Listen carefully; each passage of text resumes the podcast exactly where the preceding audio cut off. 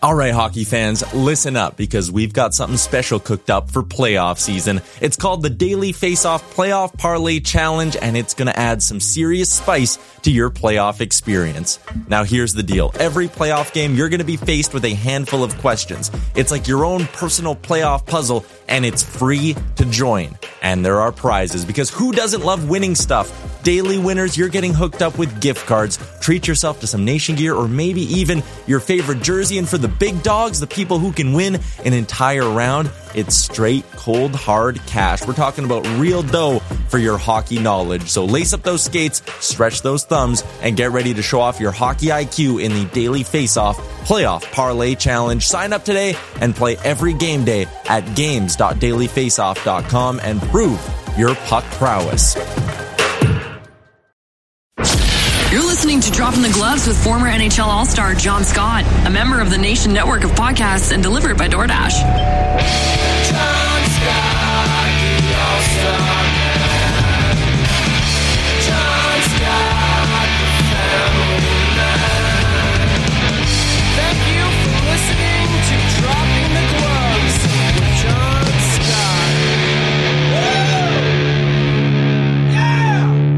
Mm. Hey, everybody. Thanks for joining us again on Dropping the Gloves. Tim loves my intros. You always give a slight smile, Tim, when I do my hey, everybody. Hello. Well, you, you like it. You're like a little kid.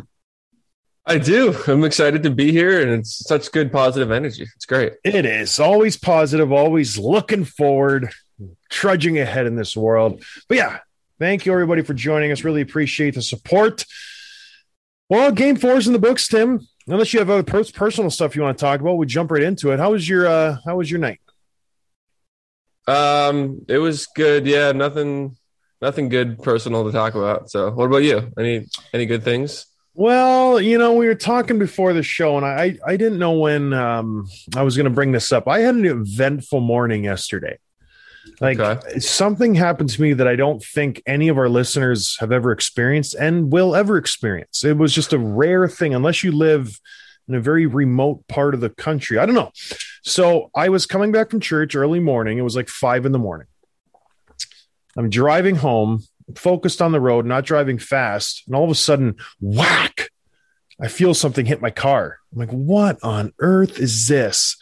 And I'm just my head's I'm like, why? I just I I'm just getting my van fixed. I hit the tree in the winter. That's done from the body shop. I just picked it up yesterday, yesterday night, and I hit this thing yesterday morning.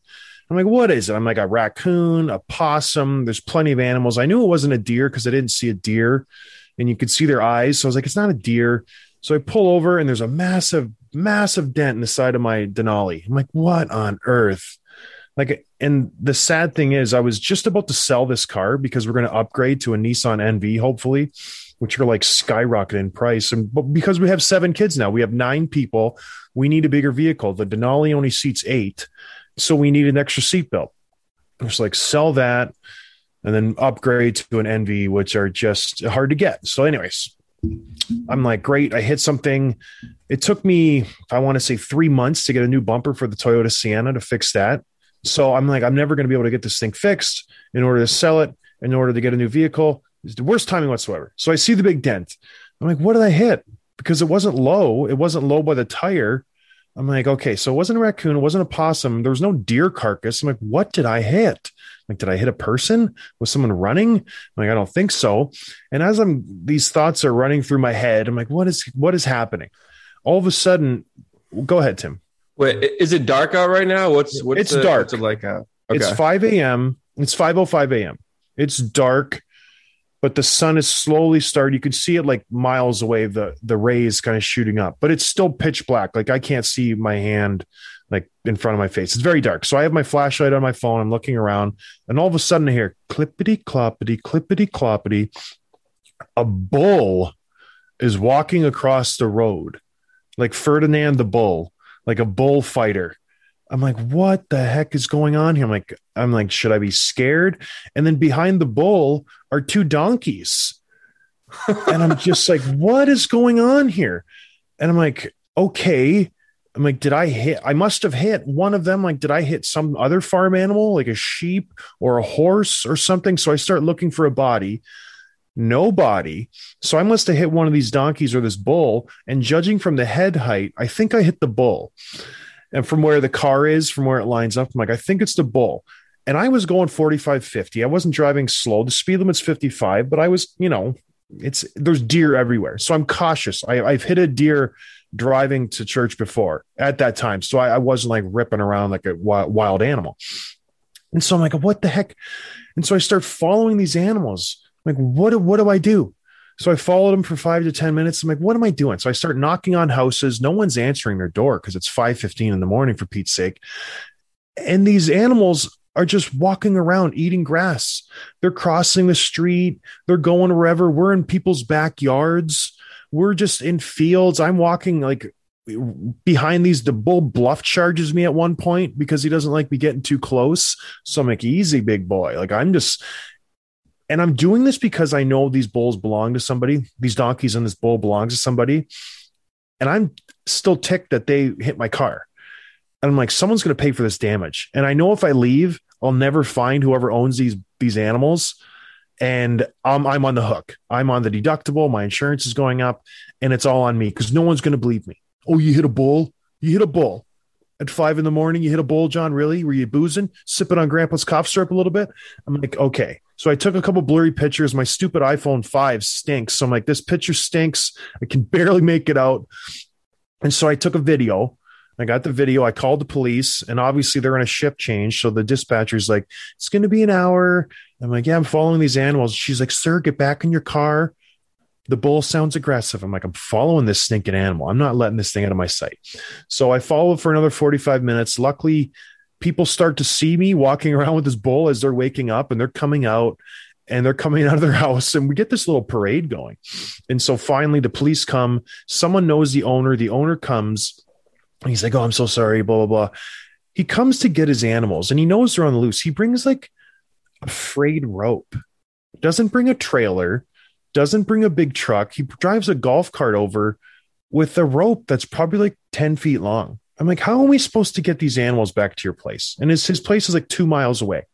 Like, what do we do? What are we doing? So he ropes up this donkey. He's like choking it out. I'm like, do you even know how to own animals? This is all going through my head, but I'm like, okay, let's let's go with it. He's the farmer. He has a feed bucket. Animals aren't listening to him whatsoever.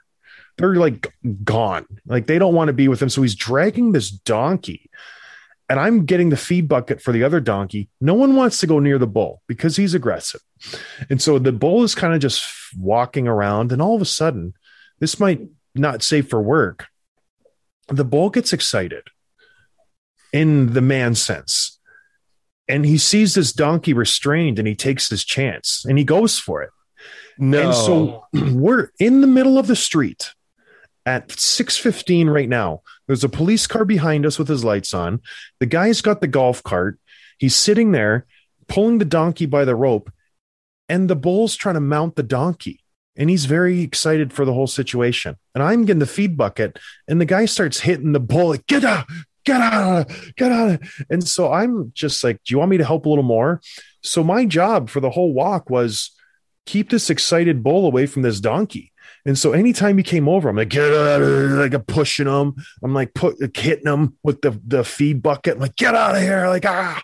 And so he tried to mount this bull a dozen times. And I'm like pushing a fully excited bull off of a donkey that's getting dragged down the road at 6:15 in the morning. It was insane. It was insane. so that was I my have so many yesterday. questions. Okay, so you walked with this guy back to the farm. I walked That- halfway, well, a good three, maybe halfway to three quarters. And then the police officer said, You shouldn't be around him. It's not appropriate. And we need to take your story. And so another officer came, and then I had to go and like give her my my story. And she took pictures of my car, what happened, what time, all this stuff, took my license registration. And so I left him. And then they went because it's it's a crime, right? So like he it's his personal property. So yeah, that I, I didn't go all the way back to his farm, but I got his info and all that stuff. So he's on the hook for it, thankfully. Yeah. Okay, that was my next question. Like, did you have to? Did he automatically own up to like, oh, it's my fault, I'm paying for this, or do, like you have to have a conversation with him? Well, he hasn't yet. I'm going to call him today. So the officer got his information and he's like, yeah, he's on the hook. And if he doesn't, you know, want to pay for it, he's like, you need to sue him. you have to go to civil court. And he said this isn't a criminal thing because it's personal property. It's like you hitting his dog. I guess you can't do criminal charges, but it's a civil. I don't know. So if he doesn't Yeah. want to pay for it, I have to take him to court, which I don't want to do. I don't have time for that. But um, yeah, I, all, all in all, I went home. My wife's like, "Are you kidding me? Like, what's going on? Like, you just hit the tree with the van. Now you hit a bull." She's like, "Are you drunk out there? What are you doing?" Like, I don't know. I just am a magnet for animals. So, yeah, Wa- weird warn, weird morning, Tim. Weird morning. Last question: Did you have your seatbelt on? Yeah, of course. I always put my seatbelt on. Always. Nice. like and because I have kids and I harp on them because I'll be like driving on the road. We've already been driving for 10 minutes. I'm like, who's got their seatbelt on? Half of my kids are like, nah, I don't. And so I always put it on. Yes. Wear your seatbelt, kids. But yes. So that was my morning. I hit a donkey. I, I took the video. I sent it to you, Tim. I, I, I didn't let you look at it yet because I wanted you to get a fresh perspective on this. So we'll post it to our, our show feed. I'm not blowing smoke. Everybody I talk to now, like, you're you're full of it. Because I like to have, you know, tease people, have a good time. They're full of it. I'm like, watch the video, man. Watch the video. So I now I got to get the Denali fixed, and it's a whole thing. And it's just anybody, if anybody has a Nissan NV 350 SL, let me know. I'm in the market. I want to buy one of those. I need some. I need a car with a lot of seats, and I need something that has a little, you know, oomph to them because I have a driveway that's not great. I need something all wheel drive, maybe you know, just some heavy. Nissan's heavy. You know what else is heavy? Game four, Tim. Game four was heavy. There was a lot of hits being thrown. There was a lot of animosity. It was a fast paced game. It was a great game. I watched it. You watched it. Everybody watched it. Let's get past the Bulls, past the Donkeys, past all that stuff. Let's jump into game four, a crucial game four. The home team had not let, lost as of yet. Coming in, Tampa needed to win this game. You know what I hate? And I hate's a strong word. You know what I don't like? They got PK Subban doing ESPN stuff right now. They got Messier, they got Chelios, all these talking heads. They say the most obvious things in the world. And it's just like, oh my gosh, like it, it's useless. Oh, it's a must-win game for Tampa Bay. Oh, oh, thanks, thanks for that in-depth analysis, PK. Oh, Vasilevskiy needs to play good. Oh, okay. Oh, good. Okay, I didn't know that. Let me write this down. I didn't know that. You're so wise, so wise, just amazing. But anyways, and it, it, it maybe it's just me being butthurt because I wish I was in his position. But it's just like all of these guys. Messier had a couple good points last night. I'll give him this, but Chelios is just. We got to get the puck through. I'm like, no, no crap. They're blocking a lot of shots, Chelly. Like, let's let's pick up our game a little bit. But anyways, all that aside, game four, game four was crucial. If Tampa Bay doesn't win this game, they have no chance of winning the Stanley Cup. They start out on fire. And here's all right. What was your what was your take on the first period? Because I think I have a contrary take to, to everybody. What did you think of the first period for Tampa Bay? They they come out, they're leading two to one after the period. They get the first goal from Cirelli. Nick Paul gets a turnover. The Avs get a somewhat of a gift, you know, a goal off MacKinnon's skate. Tampa Bay answers right back. Or did, was it 1 1 after one? Or was it 2 1? I can't remember. I think it was two one. I think I Um, believe it was 2 to 1. And they were out shooting like 17 to 4. It was a complete domination stat wise by Tampa Bay. What was your take on the first period as a whole, Tim? After after Cirelli's goal, after MacKinnon's goal, after who got the second goal for Tampa Bay? Am I drawing a blank here? Am I drunk? What's going on? Hedman, that little backhand. But actually, oh, That was in the second Yeah. period. So it was yeah, one one after one. nothing after one nothing. One nothing. One nothing. Correct. What was your take after the first period? Sorry, we're butchering. It- My head's all over bull donkey issues. All right, give give us. Your, I want to know your take on the first period. So it's one nothing Colorado or Tampa Bay after the first. yeah, uh, it seemed like Tampa dominated. You look at the shots; I don't have it in front of me, but like I don't think Colorado had had been held to that few shots in a single period the entire season. It was like six or seven or something. It was really small, and Tampa had like fourteen. Like it was a lot. Um, so yeah, a team like Tampa dominated, and uh, I don't blame um, what's his name Kuemper for that goal, the Cirelli goal. And actually, I was watching. I was watching at the bar last night, and I was like, "Oh, they're going to call Him it back." It's a kid I show. said, I said they're going to call it back. Just like watching, and I'm like, oh, the goalie's head came off, and as soon as that comes off, and someone scores, often they call it back. That was my initial reaction. Then you watch the replay in slow mo, and not only did his head, pop, his helmet pop off, but it was Cirelli's stick who kind of like hit it, and that's the reason that it looked like that it popped off. And they didn't even review it. The Avalanche guys didn't really complain. MacKinnon complained like instinctively right to, right the second they scored, but he didn't push it. Bednar didn't challenge anything. I thought that was a little strange. Maybe I just I don't know. I I, I was surprised that that wasn't at least a bigger discussion. It seemed like and and we watched uh you know you watched the analyst talk about it after the game and said you know as soon as as as as long as there's like an imminent scoring chance the play continues. And obviously, there was an imminent scoring chance. He scored like half a second later. The puck was right in the slot, and he buried it. But I thought that was a little a little funny. But overall, um, yeah, it seemed like the Lightning dominated that period. Yeah, see, that's right. Watching the game, I didn't get that same feeling. I, I Tampa did look good. They looked better. They they switched their game plan from the first two games. Their first two games, I felt like they were trying to be too cute. They were trying to just score the perfect goal. They were trying to just to be too pretty. And I feel like the last two games, they have made a concerted effort to just shoot everything, get stuff to the paint, break down the defense, make it difficult on Colorado's back end. Because the first two games, I, I thought they made it easy on them. They were trying to do cross crease passes. They were trying to do cross ice passes. They were just trying to do too much. They were all trying to be Nikita Kucherov, and they're not Nikita Kucherov. So they have definitely changed up their game. But in the first, it, it felt to me that Colorado dominated the play. They carried the play. When I looked at the zone time stats after the first period, Colorado almost tripled Tampa Bay in offensive zone time. And it just felt to me that Tampa Bay was almost just hanging on. Yes, they had the 17, 16 shots. Yes, they the shot disparity was there, but every other advanced metric, and you know I'm a big metric stats guy. I just live and die on that stuff. No. But just the eye test. Colorado drove the play. Whenever they got the puck, they looked like they were the the aggressor, and Tampa Bay was just kind of holding on. It was like a sinking ship, and the water was slowly starting to rise, and they were bailing it out as fast as they could and they were just getting by. They get that one goal from Cirelli, which was just a terrible goal, in my opinion. Kuemper, yes, it's a good shot. You gotta, you gotta save that. I don't know. It, it was not a I good don't. start.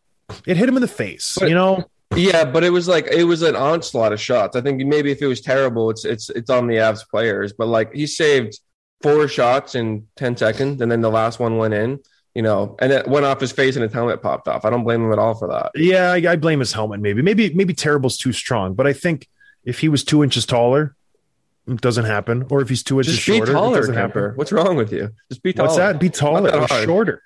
But anyways, that that aside, after that goal, I, I, in the 20 minutes, I felt Colorado was the better team, and the people I was watching it with, they were they were Tampa fans, like, oh, Tampa's gonna they're gonna destroy Colorado. It's gonna be a rout. And I even said this in Game Three. I'm like, it just feels like Colorado's going to come back. They're the better team. Colorado is a better team in this series. And they will figure out Vasilevskiy. The reason this game was so close was Vasilevskiy was outstanding. He played great. He was all over the ice, not even all over the ice. He's positionally well.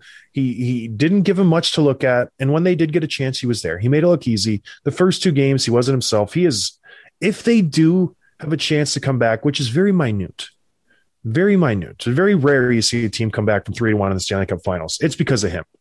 With the injuries, and we'll get to that. But after the first, yes, Tampa was in the lead, but I just felt like Colorado was going to come back. And then the second period starts.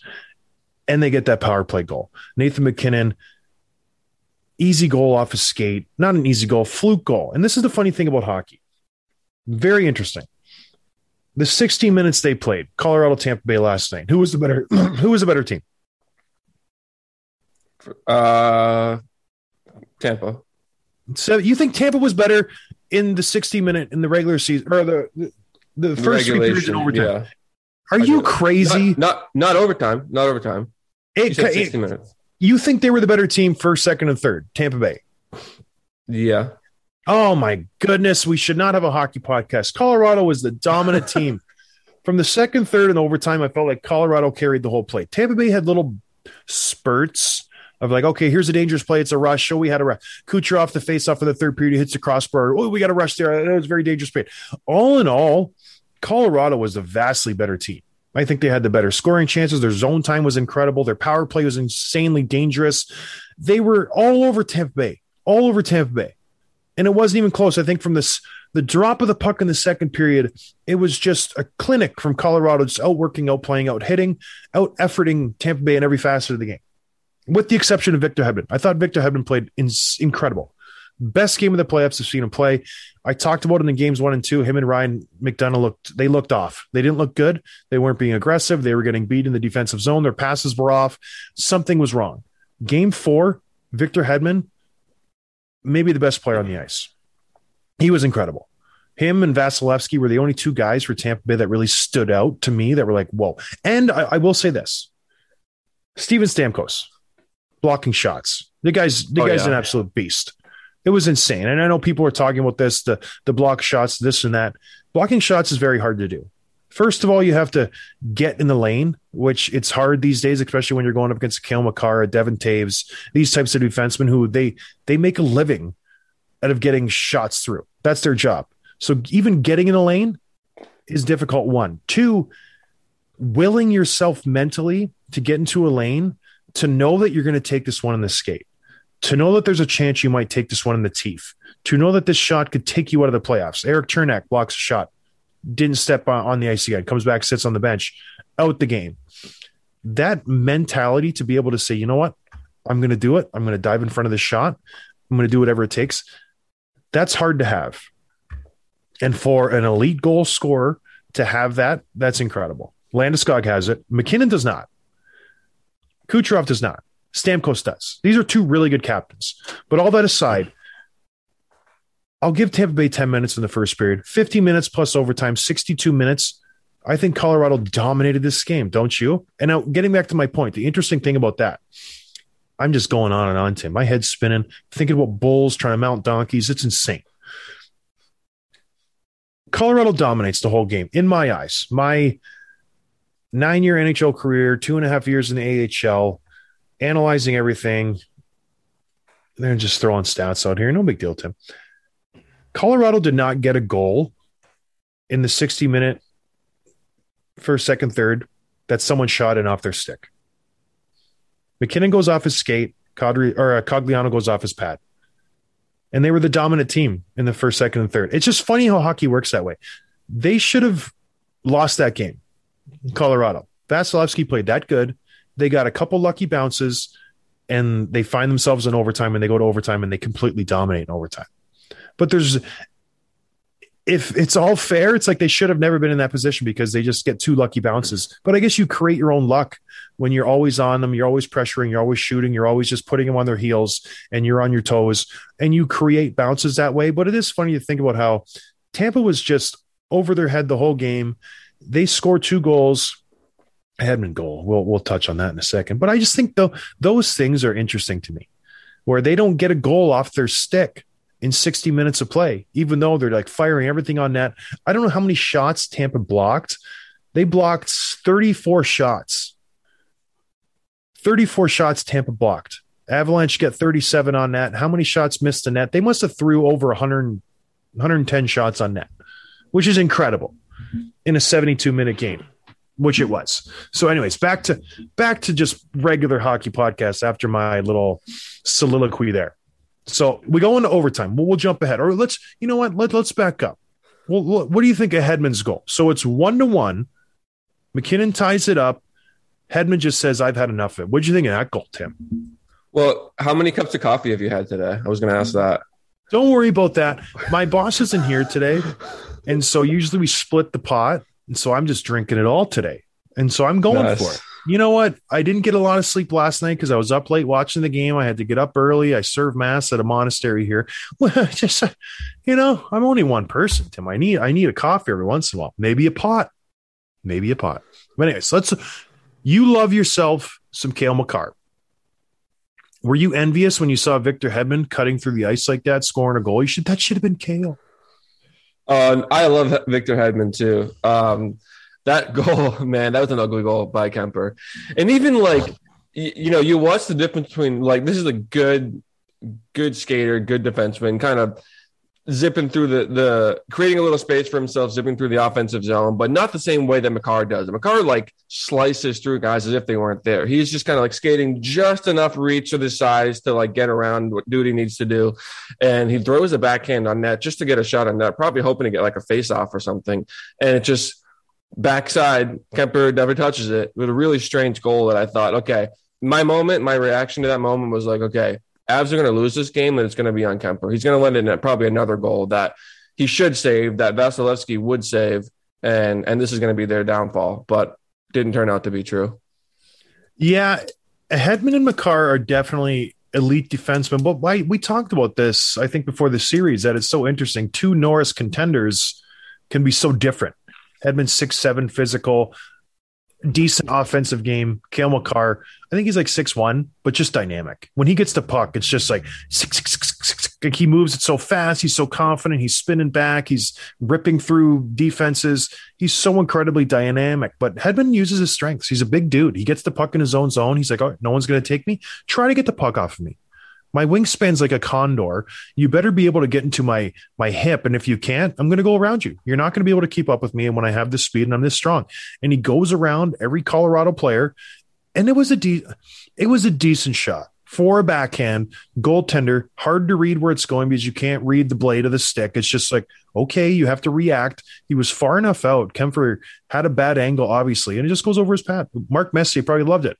That moose, Mark Messier made a living on that shot in his career. Mind you, he was on his forehand, which makes it a little bit easier to shoot, but it was a well placed shot. Kuemper should have had it, but it was a good play by Victor Hedman. It was an elite play by an elite defenseman at a very opportune time. He scored Zach goal. I'm like, yeah, I, I had the same thought process. Like Tampa's going to get another one, and away we go. And Tampa had a chance. They had a power play. They didn't capitalize. Are you surprised by how inept Tampa Bay's power play is in this series. They have one goal. I think they've had 14 chances, 15 chances. When they lose, which inevitably they inevitably they will, is that the reason? Because you look on the other side, Colorado is clipping along at 50%. I think they have six or seven power play goals in this series already. We've only played four games. It's been the difference in the two one goal games. The first game they had a power play goal was a difference. This game they had a power play goal that was a difference can you pinpoint that as Tampa Bay's downfall? This the complete disappearance of their power play because you think a, a team that has Stamkos, Killorn, Kucherov, Hedman up top, all these other Sergachev, they have elite players who can make plays. Why can't they score? Is this the reason why they're going to lose the Stanley Cup final? Well, it's one of them, and I'm going to give a lot of credit to Colorado's penalty killers. They're they're just so good. They're actually like it. It, it reminds me of times of like Bergeron and Marchand, where they're like you think that they're even strength, the way they're still not only you know killing the penalty, but creating offense from it. Where there's little like chips out the zone, one guy's taken off, and then there's a he'll flip it into into neutral space, and maybe it's a 50-50 shot, but you're you're killing time, you're creating offense, you're getting a, a shot or two on net. If you're on the power play, I'm guessing one of the rules the coaches tell you like you never want to have a penalty penalty or face off in your own zone when you're on the power play, right? Like that's one of those no nos, and it happens all the time with in this series because Colorado's penalty killers are so good. The, the Darren Helms of the world, Cogliano, Compher is creating a lot of opportunities, and obviously the defensemen are just are just you know locked down too. So I think. I think uh, Tampa Bay will come through and they'll score one or two power play goals in the rest of the series, but might be too little, too late at this point. Yeah, I don't know. I really don't see it. They only had two opportunities last night. They didn't score. And a big turning point for me was in that first period, they had a chance to to build on their lead. They had a power play. Colorado was scuttling. They they couldn't find their footing. Yes, they were getting chances. Every shot was getting blocked. I think they had two or three shots at that point, maybe even two. In that penalty kill, they completely dominated. Tampa had one shot right away. Colorado was the was the more offensively dangerous team on that penalty kill like you said, they were pushing the play. I think it was right at the end of the first period. Darren Helm took the penalty for interference against Riley Nash. And it was Cale Makar up the ice. It was Logan O'Connor up the ice. It was Darren Helm, like you said, Cogliano. They were getting shots. They were pushing the pace. They were getting chances against Vasilevskiy. And Tampa couldn't get over the line. They were getting stymied every time they tried to enter the zone. And I think whoever the analyst was, they said, this is this builds momentum. And Tampa Bay, for whatever reason, they need to switch up their power play. They need to switch up. It's it's very hard to do. They've been doing it the whole season long. They've they've had the same power play for the last five years. The same guys have been on the power play. Colorado knows how to defend them. They know what they're trying to do. They're trying to go Hedman to Kucherov, Kucherov to Stamkos, those three guys, and they're they're they're making that difficult for those three guys to get anything. They want them to work at low, go to Palat, go to Killorn, go to those guys guys down there. We're not worried about them, and they have to switch it up, or else they will inevitably lose Game Five, and it'll be over because they haven't adjusted. Whereas Colorado, their power play, it is so electric. Even the one they didn't get a goal, I'm just like, holy moly, they were in the zone for two straight minutes, and it was insane. Everybody on Tampa Bay was straight legging it. So I think, man, and I said it before the series, I was like, the power play won't be that, you know, uh, big of an impact. I stand corrected. Colorado's power play is the difference in this series. You had a stat, uh, everybody knew the stat, five on five. Tampa Bay said the set the NHL record. What was it, Tim, for for five on five goals against or something? What was the record? You have it here written down. Cogliano's goal was the first at even strength the Lightning had allowed at home since game six of the first round. That was an NHL record, not allowing a five on five goal on your barn for that long of a, of a time. And if you can't score five on five, you have to score some other way. And they're doing it on the power play. So this will be the reason why Colorado wins a series. Yes, they're pushing the pace. Yes, this and that. The inability of Tampa Bay to score on the power play and just the domination of Colorado on the power play. Even when they don't score, they still gain momentum. You're still putting Tampa Bay's penalty killers on the heels. You're you're taking it to them the whole time. You're not trying to enter the zone. You're not trying to get a shot off here or there. And they're doing what I what San Jose did back in the day. I, I touched on it on another episode. They're shooting the puck. They get it. They win the draw. They win every draw, by the way. They win the draw. It goes to Makar. It goes to MacKinnon. It goes back to Makar. He's shooting it. it goes to MacKinnon. He's shooting it. You're breaking down the defense and you're tiring out Anthony Cirelli. You're tiring out Nick Paul. You're tiring out McDonagh, Sergachev, Hedman, Killorn.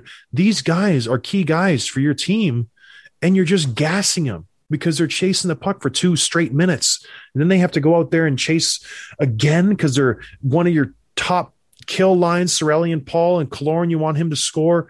You want McDonagh to play 30 minutes. You want Hedman to get up in the rush. And yes, they only had luckily to kill two penalties yesterday, but in other games they don't. So this is the biggest factor to me in the series so far. Yes, Colorado's dominating. Yes, Vasilevskiy's playing well. It's the special teams that is going to win it for Colorado. That's don't you think? Or am I just overstating it a little bit? No, and like you said, we didn't. We kind of thought that this would even out, but it's been a story so far. And then let's let's talk about the big elephant from last night's game. You know, the overtime goal, which it's probably the biggest storyline anyway, the overtime goal, but it's more controversial than that. It's, it's being talked about for different reasons other than just being the game-winning goal.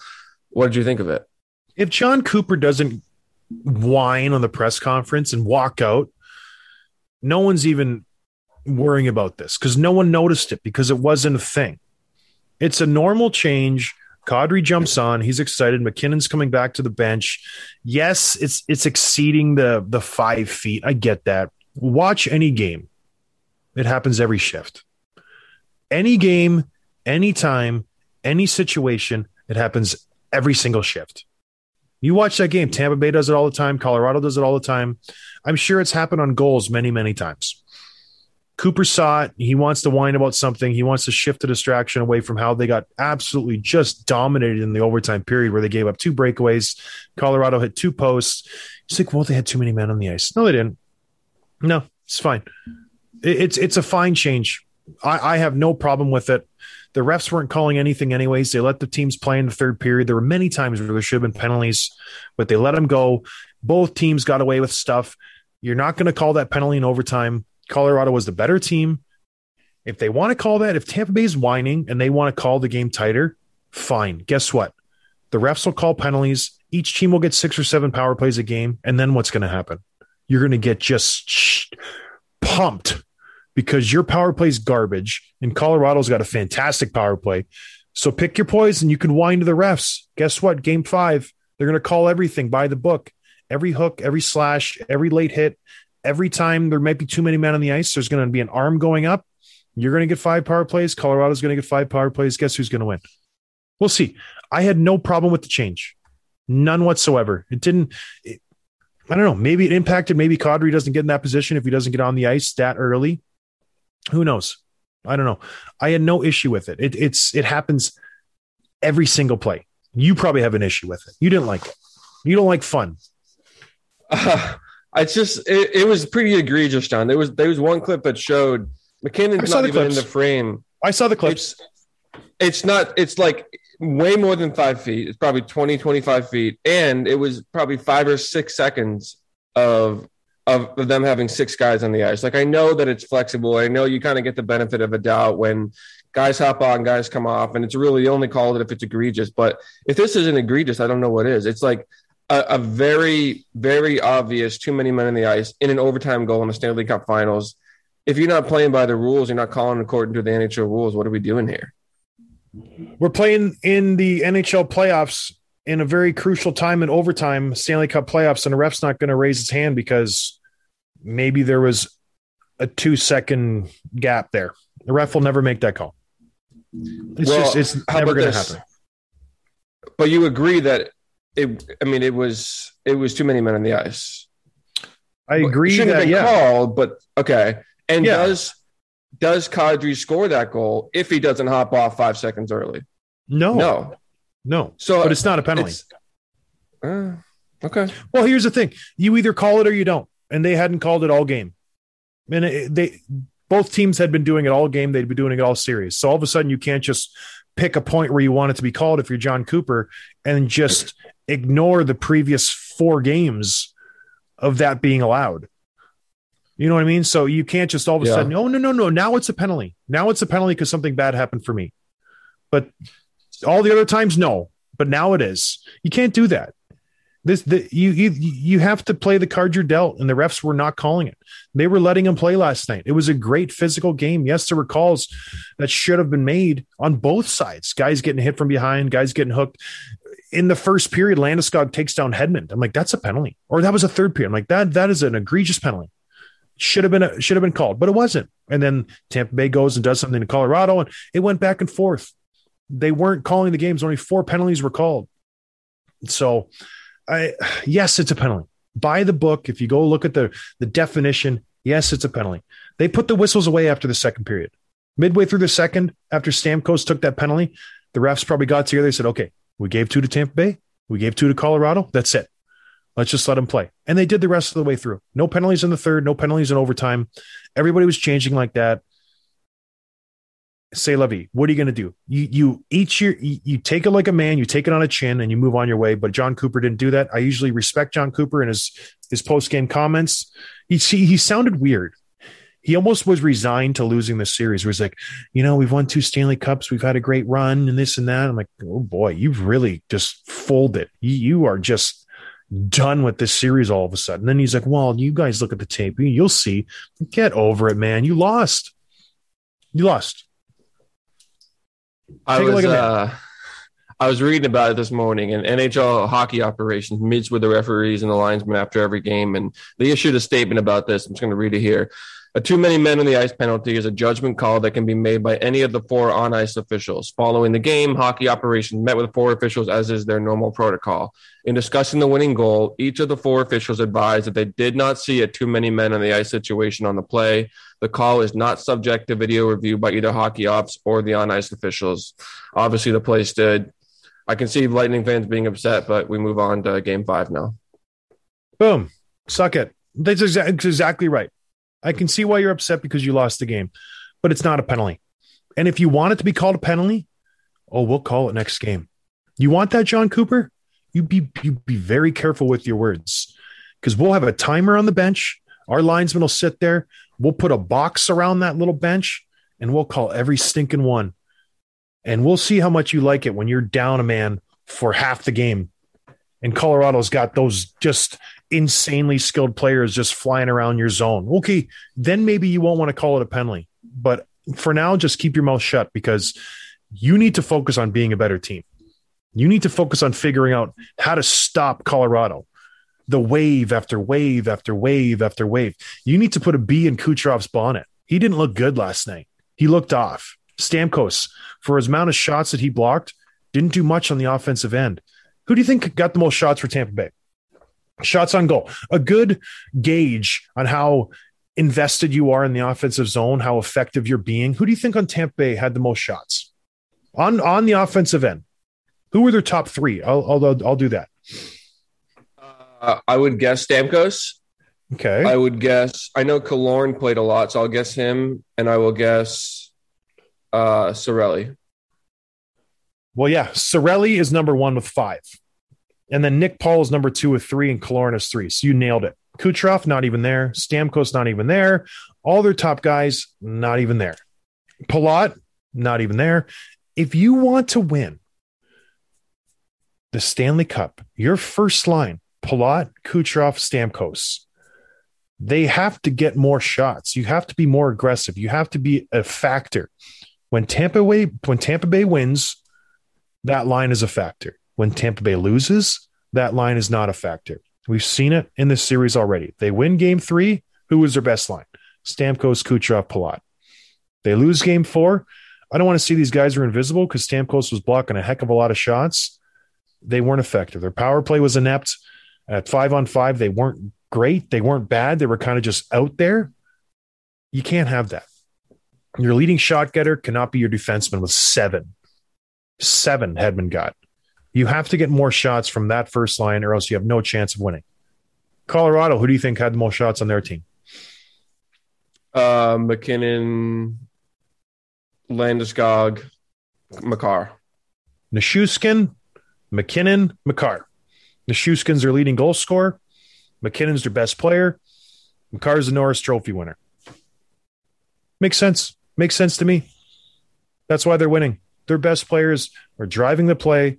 They're throwing pucks on net. They're being aggressive. They're on their toes and they're getting after it. Nathan MacKinnon had a goal, went off his skate, he was in the right place at the right time, firing everything he can at the net. That's the difference. Power play strong. Their best players are just out there giving it.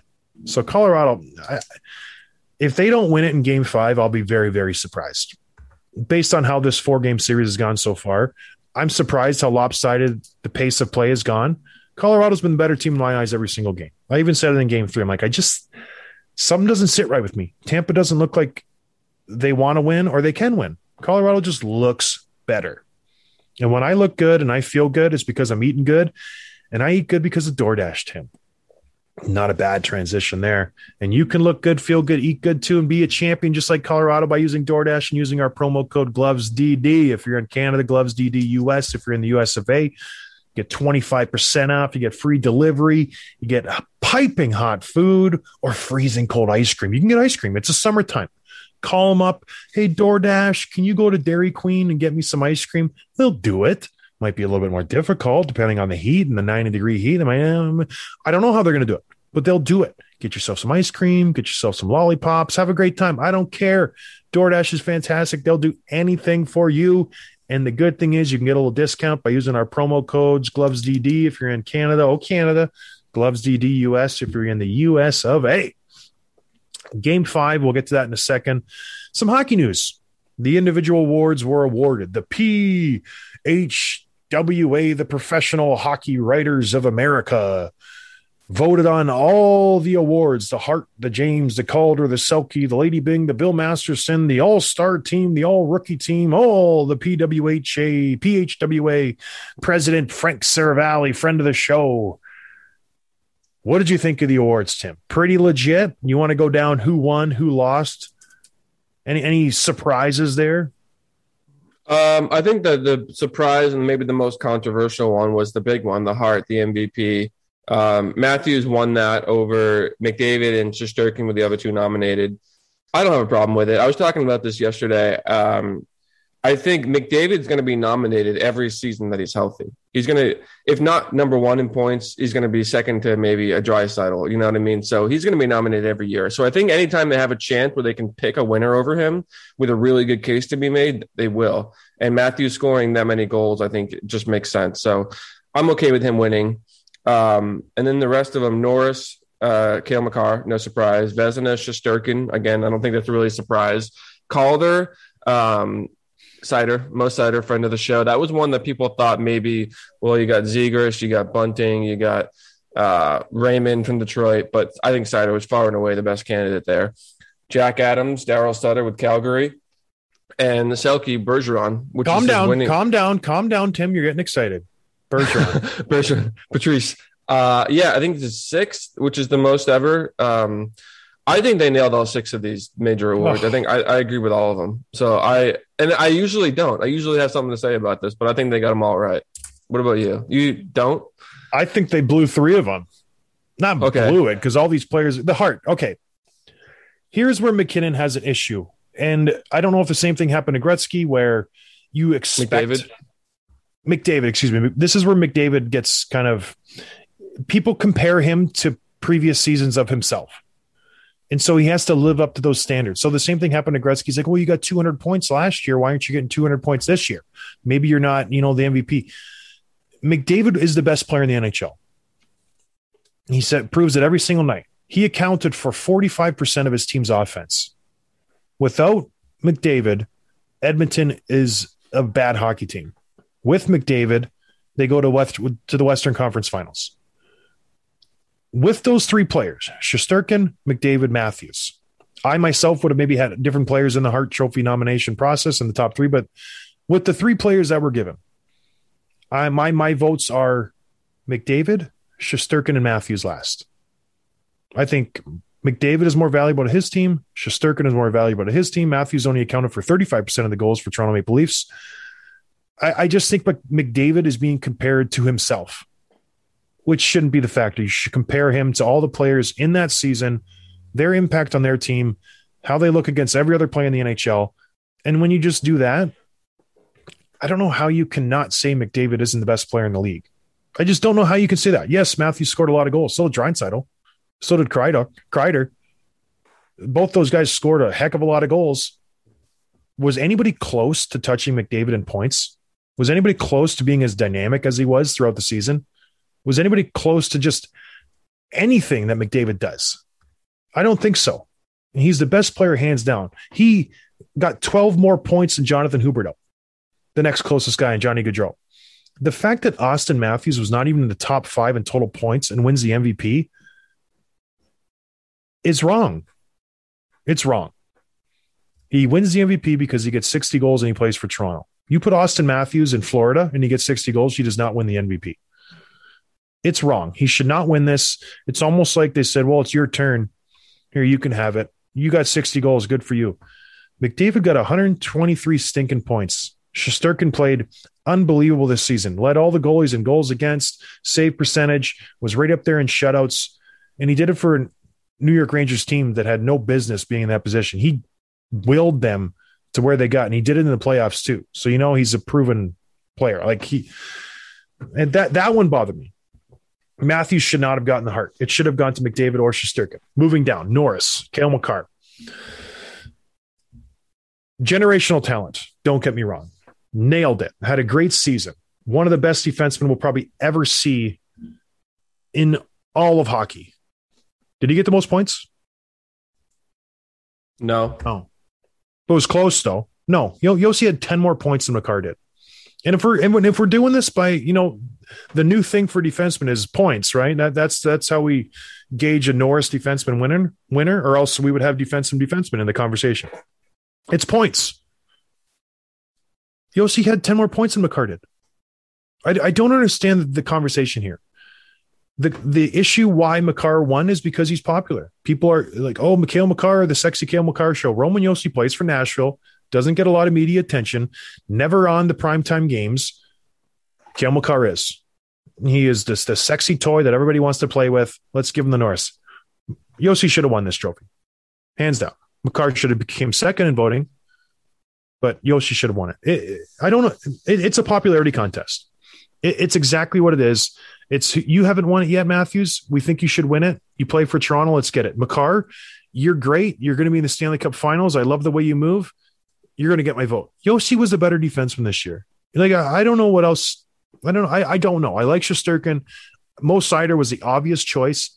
Coach Thier, who cares? I really don't care about that. Selke, Selke has turned into who gets more points and is a decent defensive forward. I know Bergeron's a good defensive forward. I know O'Reilly's a good defensive forward. Jon Cooper made a really interesting point when he said Anthony Cirelli should be winning the Selke Award. He locks down every single guy every single night, the top guys. He doesn't get many points, but he just wins games for us because he locks down the other guy's first first line. He's done it in the playoffs. He's done it for the last two playoffs, and he gets no recognition. He almost got no votes in the whole process. Like he was, I don't think he was in the top four. Bergeron wins because he's got the reputation, he's got the name, and people talk about him all the time as being a good defensive forward. Same with O'Reilly, same with Kopitar. These guys are good defensive forwards. I'm not trying to throw them under the bus. They're fantastic. They're elite, elite, elite, elite players. Bergeron definitely does the, does deserve to win this award.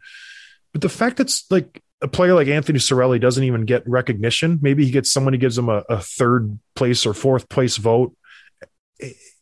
It, just shows you the emphasis on offense. And the same goes for Matthews scoring goals and this and that. And Bergeron plays in Boston. What? You got your finger up. Here we go. What is it? Yeah, okay. Oh, I, I touched a nerve here. You don't. Cirelli, underrated, underrated defensive forward. He should get more recognition. I agree. Is he a better defensive forward than Patrice Bergeron? Yes. No, Yeah. no. And let me add just let me At add this point, yes, he is. At this point, yes, he is. What because he's still playing and Bergeron's team got eliminated in the first round. No, because These- he's younger, he's faster, he's more, he's better. He's he's better than he is right now. Bergeron, as a whole, in his whole career, much better than Cirelli. Cirelli's 24 years old and he's just flies around. He blocks shots, he wins faceoffs, he's hounds the other team's top line over and over and over again. Bergeron, You're I believe, is more Bergeron. focused on on the offensive end a little more. Uh, yeah, he is, and that shouldn't work against him. I remember a great quote from uh, Mario Lemieux when he was a younger player, and asked why he didn't get any. Uh, he was wanting more playing time. The coach was like, "Well, you don't really put, contribute much on the defensive side of the ice." And Lemieux said, "Well, every time I'm on the ice, I have the puck on my stick, and we're in the offensive zone. We're not letting a, a lot of goals up when we're out there. So I think that I think that should work in my favor. And that that's kind of my point with Bergeron. It's like he's he's the best, if not the best, top three defensively in the league right now, and of all those guys, he's the best offensive forward, which means the puck's down that then that, and that end of the ice. He's scoring more. He's not letting up many goals. He's the best. He's the best defensive forward in the league. And he's, Why does Marchand are- not get any votes then? because he he's, he plays with Bergeron. But why though? He's just as good defensively. He's more dangerous on the penalty kill. He's not. He's not as good defensively as Bergeron. No. he's very good. I would say he's better. I would say he's better than Cirelli too, though. Why does a guy like Huberdeau not get any votes or a guy like McDavid or Matthews? Because you have to have both. You have to have both. I'm But not just saying using just, your just- using your logic with Lemieux. I'm saying that that should be that should contribute to it. It's not enough to say you should win a Selke just because you score a lot of points, but I'm saying that's that's a factor in in when you're out there. And I don't I don't see Huberdeau or who else you name Kucherov getting penal, penal, killing penalties, and Bergeron is. So anyway, I you can't I knew, argue. you were gonna, I knew you were gonna didn't like that. The the Uh. the Frank J. Selke Award is awarded to the best defensive forward. It's not awarded Gotcha. to the best defensive forward who scores a lot of points. I think in the defensive zone, Anthony Cirelli this past year was better than Patrice Bergeron. He was better than Barkov. He was better than Lindholm. He was better than um, Eriksson Ek. He was better than Kopitar. He was better than O'Reilly. He was better than Jordan Staal. All of these guys got more votes than Cirelli. He's better than all of them. That's my opinion. I, I agree with Jon Cooper on this. Bergeron is a proven name. He's been there, done that. Everybody knows him. Everybody loves him. He might retire this year. Bergeron got like every first place vote. Yeah, because he's the best. You're you're No, you're on an island over there, John. You're by yourself. no, I'm with Jon Cooper. Never heard of him? Okay, Me and Coops. yeah, a little biased.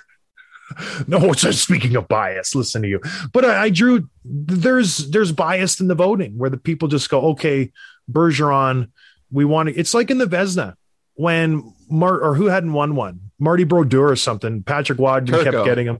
Who It won? was Turco. He told he told that story on our show. Remember? right? See, yeah, Turco had the best stats, but they wanted to give it to somebody else, and they gave it to somebody else. Brodeur hadn't won one yet. That's what it was. so there you go. And and the same thing happens with the Frank J. Selke when it's just like, well, who's a good defensive forward? They do do, do no digging. They go, well, Bergeron, he's all that that's his thing. O'Reilly, that's, That's not thing. true, John. The stats, the stats are all in Bergeron's favor, and you can. Are they? I can. I can. I'll send you an email. I'll send you an email. Do a little No. reading for you. Put it on the show's website. I want I want to see. I want the people to know. If you break down the amount of time that Bergeron faces other teams' first lines, and then compare it to Cirelli, then we can talk. I don't think Bergeron every single game the coach is going, okay, we need to match you up with the other team's first line. I don't think that's where their their heads at because he's such a good offensive player. Cirelli, Cooper, his sole job is to get him versus the other team's first line, and his sole job is to shut down that first line. I think other coaches are specifically trying to get their top line away from Bergeron's line. So that's why You're right. 50% of the games are played on the road. But mentality, I don't think Bergeron is going out there trying to shut down the other team's top line. He's going out there trying to score goals. And if the Frank J. Selke is a trophy for playing defense, and I get that. Offense takes away defense. How you play defense when you're in the offensive zone, the best defense is a good offense. I get that.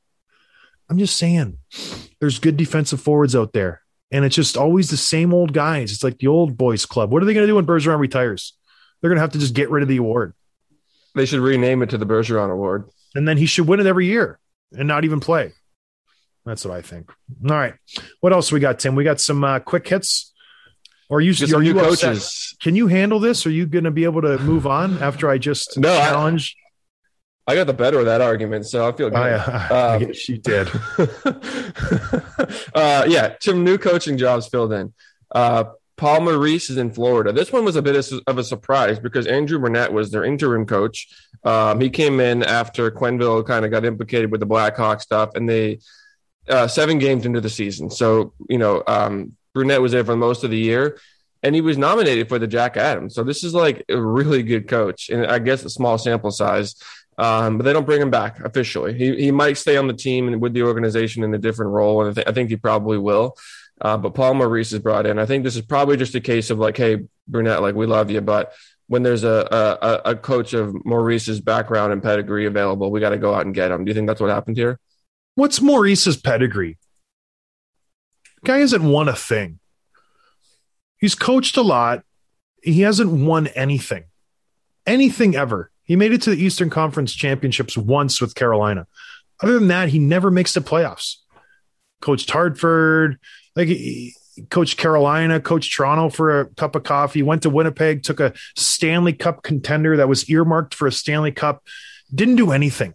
I don't. I like Paul Maurice. I like the way he gives press conferences. I like. I like his mannerisms. I like the way he talks. He's got a very deep, soothing voice. He doesn't say too much, but he says just enough to keep you interested. Always losing in the first round with Winnipeg. Made it to the second round once. Made it to the third round once. He's coached a lot of games. 100, 1,685. He's only won 775 of them. He's like a 500 coach. I don't get this hiring. I don't get this hiring at all. Andrew Brunette in the mix for Jack Adams, one of the finalists, and you give it to Paul Maurice because he's been around the block a few times. I don't, I don't like this hiring at all. I think it's a bad hiring.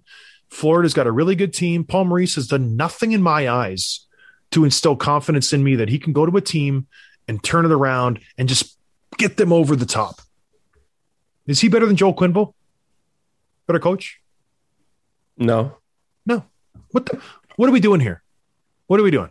Uh, the definition of the old boys club are these two hires, Paul Maurice and Pete DeBoer. I don't like it. It's a it's a bad decision in Florida. It's a bad decision. You either keep Andrew Brunette, who did well.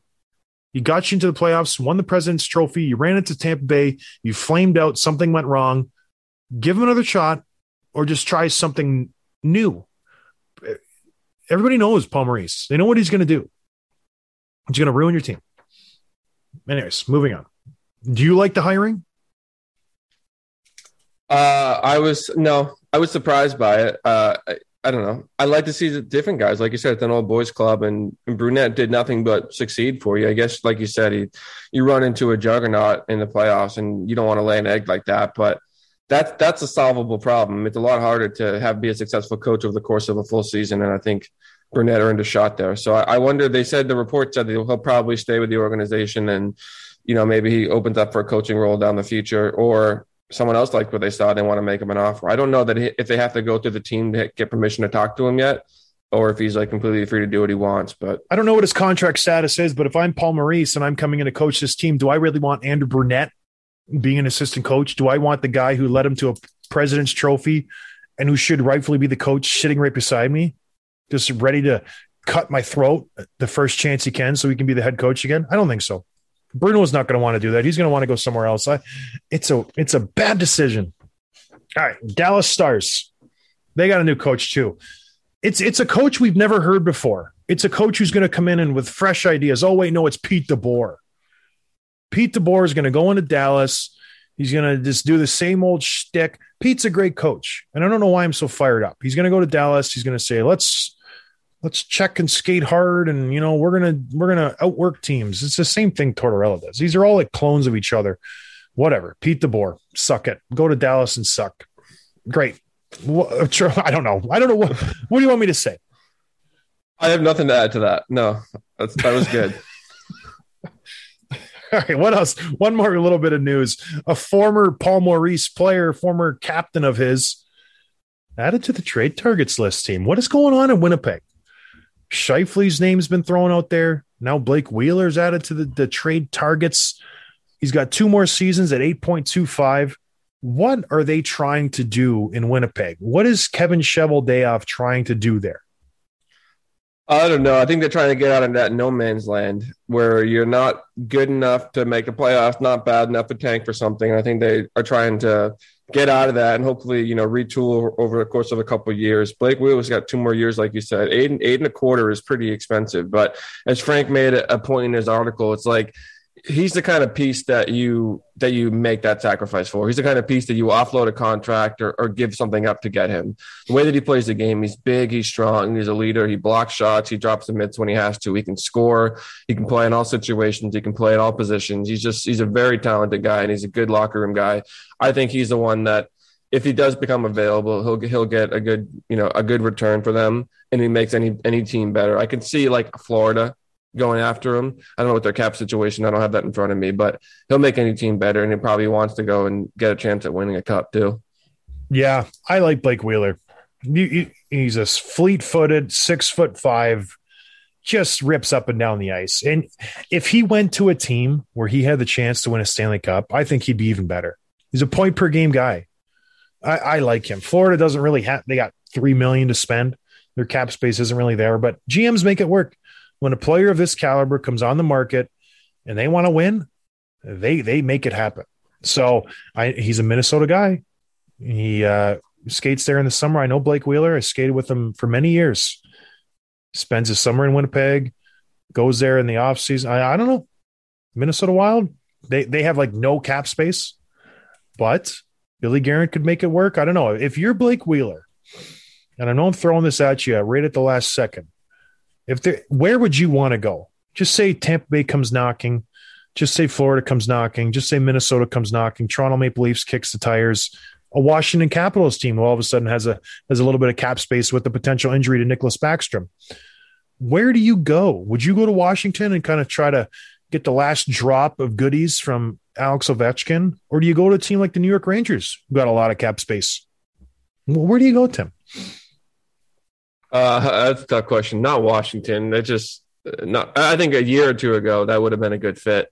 Um, Carolina, maybe. I think the New York Rangers, maybe. Just Those- because you live in the state of Carolina, you can't just use them for all the answers. What's the state of Carolina? There's two of them.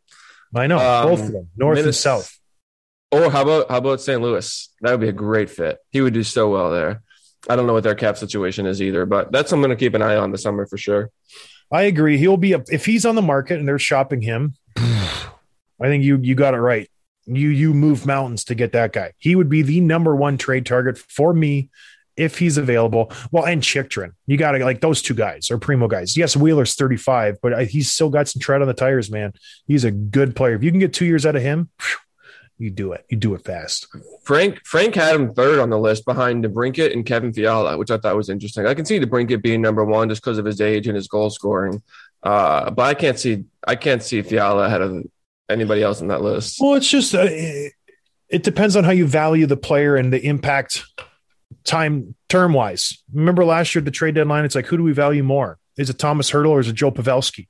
I value Joe Pavelski more because I think in a one year short window, he's the more bigger impact. If, if you're going to judge just signing on five years, obviously DeBrincat and Fiala have more value. If it's a one or two year value and you're just doing a short window, Wheeler by far. He goes in, he changes the team. He could be your captain if you want him to be. The guy is just he does he does everything good. He doesn't interview. He doesn't. He doesn't take the easy way out like Jon Cooper. Well, you watch the tape. It wasn't our fault. It wasn't our fault. Not our fault. Their fault. Not my fault. We're good. We're good. We're the best. We Wheeler goes. We sucked. It was my fault. I'm the captain. I need to be better. I will take this one on the on the chin. I love that. I love that about him. Wherever whatever team he goes to, Stanley Cup contender. Even if he goes to the Arizona Coyotes, back to the team he got drafted by, fifth overall. Oh, imagine that. Imagine that curveball play play in front of Ugh. 40, 40 fans at a 5,000 uh, seat arena. And they're all students who got free tickets because no one's going to want to go there. Very exciting times in Arizona. Ooh, they're looking to build a new arena. They're projecting 2045 for the new arena. So stupid down there. Man, Arizona. What a more let's not even go there. Why did you bring me to this this spot, Tim? All right. PointsBet. Stanley Cup could be awarded tomorrow. We're going back to Colorado. Tampa Bay backs against the wall. As PK Subban would say, they need to win this game.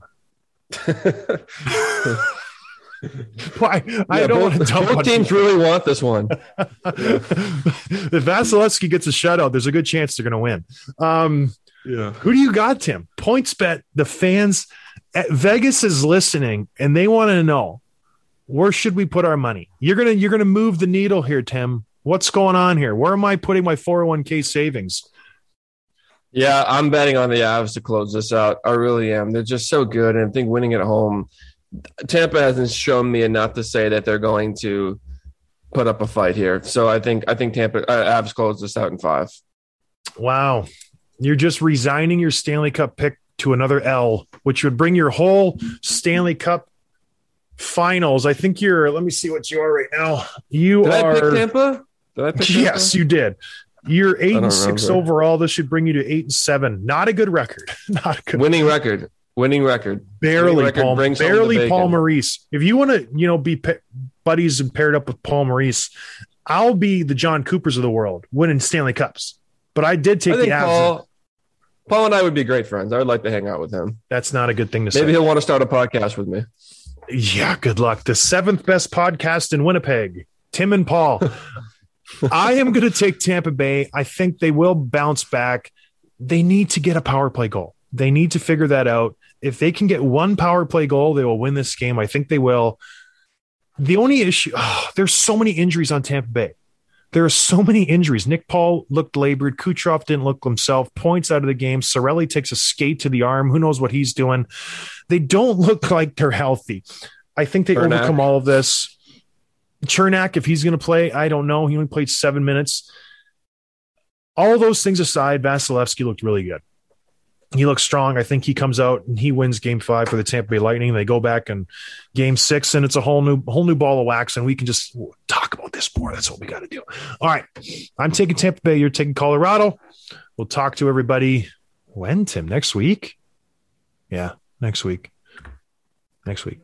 We'll have two opportunities for uh, a Stanley Cup parade by the time we talk to everybody. But, anyways, have a good weekend. Go watch Hummingbirds. Talk to you later. Cheers. Thanks for listening to Dropping the Gloves with John Scott, a member of the Nation Network of Podcasts. Subscribe wherever you get your podcast from to never miss an episode. Delivered by DoorDash.